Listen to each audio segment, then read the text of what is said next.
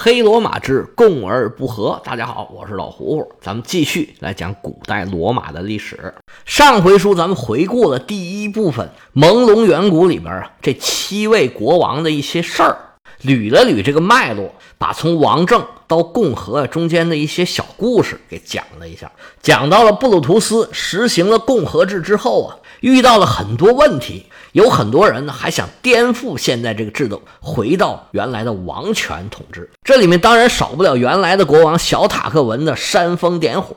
这个反叛集团破获下来，这布鲁图斯当场就傻眼了，自己俩儿子就是这个集团的首脑之一，那怎么办呢？一点办法都没有。布鲁图斯只好啊，大义灭亲，把俩儿子给杀了。行刑的现场啊，是鲜血横飞，无比的惨烈。布鲁图斯的同僚执政官，那位苦主卢克莱西亚的丈夫叫做科拉提努斯，眼见着当时的情景，实在忍不住啊，掉下了眼泪。旁边的元老和其他的老百姓一看，嗯，你这什么情况啊？你是同情这些反叛者吗？这时候啊，克拉提努斯已经是百口莫辩。只好辞去自己的执政官职务，带着全家流亡到外国去了。这个事儿注意啊，以后啊，罗马经常会出现这种情况，在某人的婚礼呀、葬礼呀、审判呐这种情况之下，该哭不哭，该笑不笑，这都将成为你被你的政敌指控、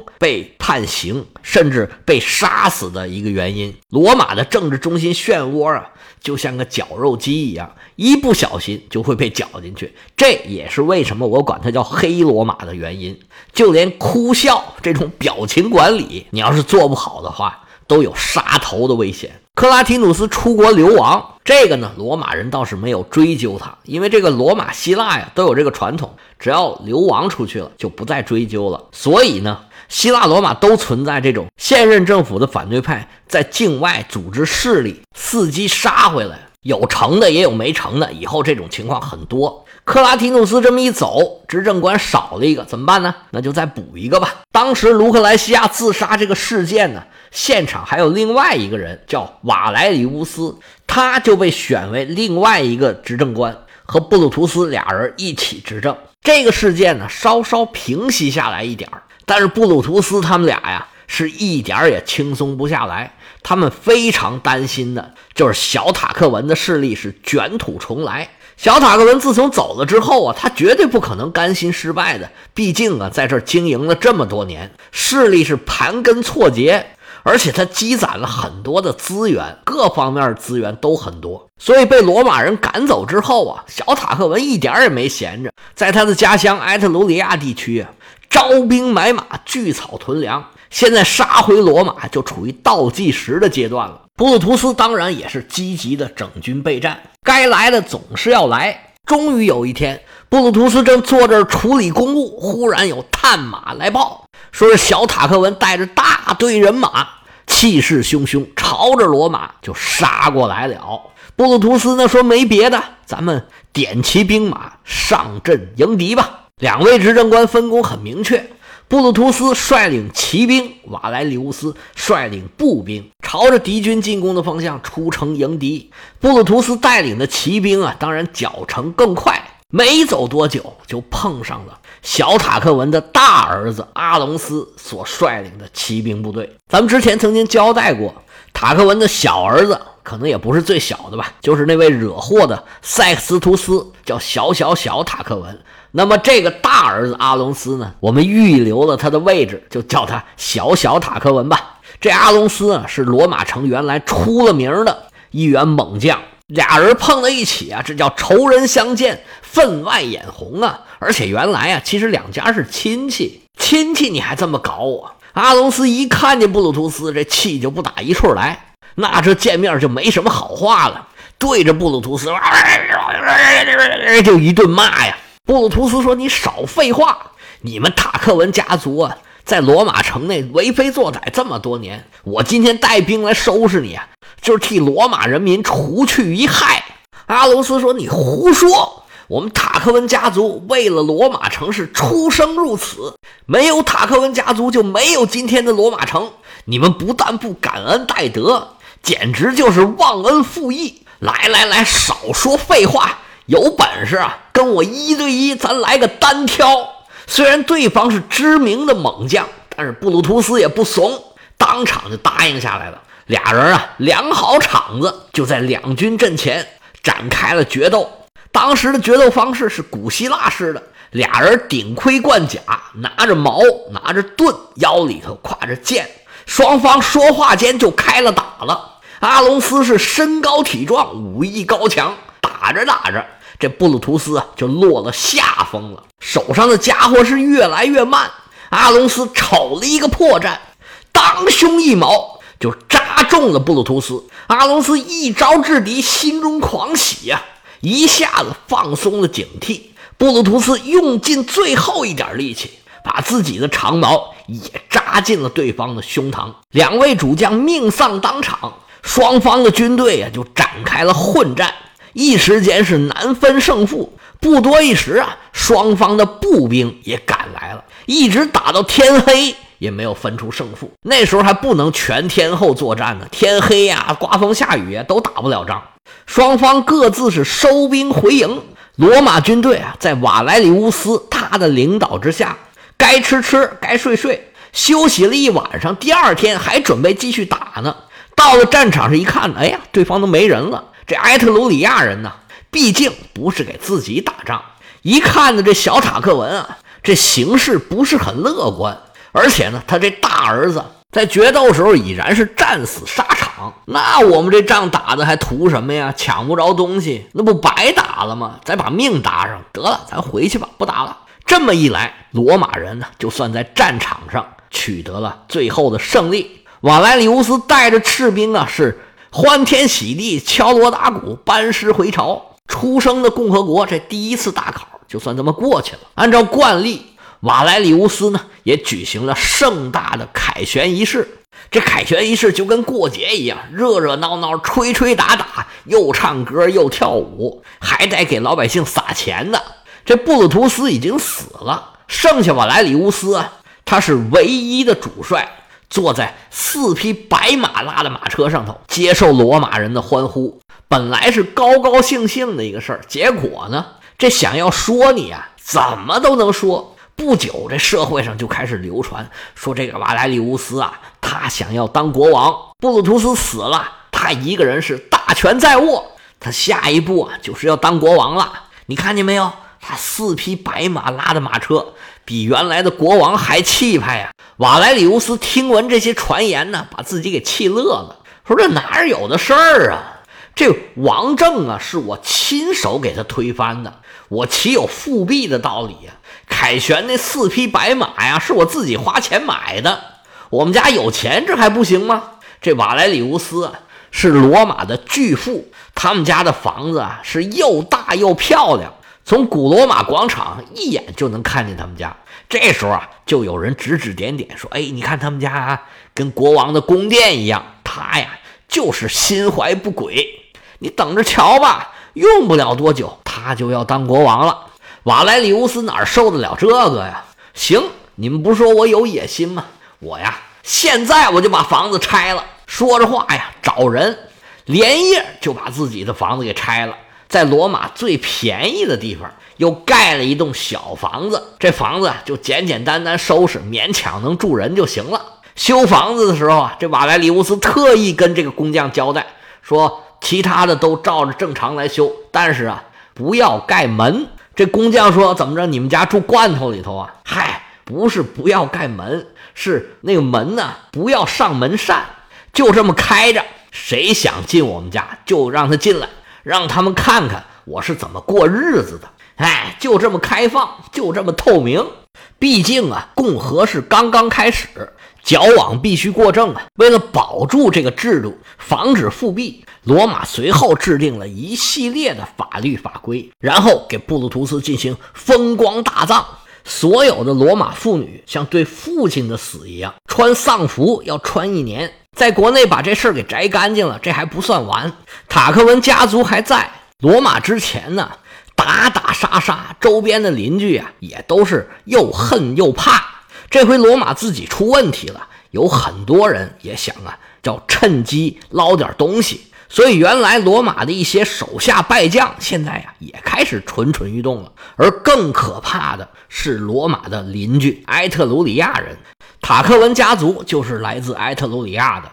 当时埃特鲁里亚是意大利半岛上各方面都比较先进的民族，但是他们没有以罗马人为首的这个拉丁人呢这么彪悍尚武，他们打仗啊好像不是很行，而且埃特鲁里亚人呢也不是很团结，他们确实也有这种松散的联盟，但是没有拉丁同盟啊战斗力这么强，但是架不住政治经济文化都领先呢。埃特鲁里亚人的势力啊，遍布意大利半岛，包括原来的国王，像塔克文家族，他们都是埃特鲁里亚人。这瓦莱里乌斯对内啊，瓜田李下，把自己的嫌疑全都给摘除了；对外啊，还得想着怎么跟外人来打仗。果不其然，罗马这位前国王小塔克文呢，是一计不成又生一计。这时候啊，他说服了一位埃特鲁里亚的国王，这国王啊。叫做波塞纳，能征惯战。小塔克文是施展自己三寸不烂之舌，两行伶牙俐齿啊，动之以情，晓之以理，诱之以利，还真把波塞纳给说动了。波塞纳想着占领罗马以后的美好前景，觉得嗯可以，反正打赢了利益是大大的，如果打输了，打输了也没什么，最多再回来呗。那时候罗马人呢，最大的防御资本其实就是台伯河。波塞纳顺利南下，到了台伯河的对岸，建立了一个据点。本来想着搭一个浮桥，冲过台伯河，攻占罗马城。但是罗马人也不是泥捏的，这桥啊，造一点，罗马人就毁一点；造一点，罗马人就毁一点。最后这桥也没造成。波塞纳一想，那算了，咱们坐船过去吧。于是啊，除了一点留守的部队之外，整个大军从东面和南面。包住了罗马城。罗马虽然城防坚固，攻进去没有那么容易。那波塞纳一看，咱们就围着吧。你们罗马人要吃要喝不是吗？我派船封锁住台伯河的交通，军队又占满了每个交通要道。现在是一粒小麦也运不进罗马城了。罗马人虽然想了很多办法，但是这围困呢，始终都没有打破。而且罗马人呢，他们就是最强的军事力量。他往外呀也找不到援军，瓦莱里乌斯这时候是一筹莫展呐，愁的呀头发都白了。这时候罗马城里出来了一个小伙子，这小伙子名叫穆奇乌斯，他找着瓦莱里乌斯啊说：“哎，我有个主意，所谓射人先射马，擒贼先擒王。我这个计划呀叫做斩首行动，咱们这么这么这么这么这么办，哎，一弄，哎，咱就可以了，把一切都搞定了。”瓦莱里乌斯这时候也没有办法呀，只有死马当了活马医，听从了穆奇乌斯的建议。临走时反复嘱咐小伙子要打点了，要小心了。穆奇乌斯说：“没事儿，您请好吧。”还别说，这小伙子还真有两下子，三下两下就摸进了波塞纳的军营，而且呀，接近了这位国王。他的计划就是刺杀国王波塞纳。那个时候的状态下呀，这国王一旦遇刺，军队就没有主心骨了，大概率就作鸟兽散了。这穆奇乌斯怀揣利刃来到了军营里头啊，正准备行动呢。这时候啊，这问题来了，他不认识这位国王波塞纳。这埃特鲁里亚人跟罗马人不一样，罗马人非常的淳朴，穿的衣服啊都是质料很粗糙的，也没有什么花纹。罗马的国王啊。咱以前讲过，跟别人穿的不一样，他穿的是紫袍子、红鞋，特征非常的明显。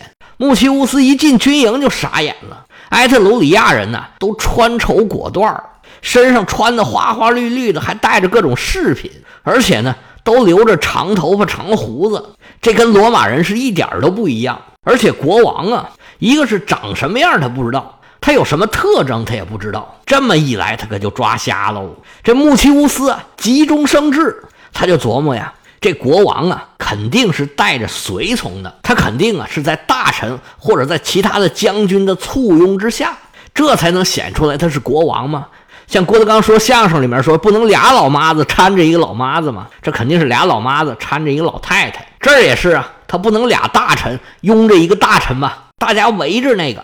身边人最多的那个肯定就是国王，哎，就是这个主意。当时啊，波塞纳带着几个将军正给手下的士兵发钱呢。来，张三一百，我一百；李四一百，我一百；王五一百，我一百。他是不是这么发的，咱也不知道。穆奇乌斯摸了摸怀里的匕首，偷偷摸摸的就摸到了波塞纳的跟前，来到了且近。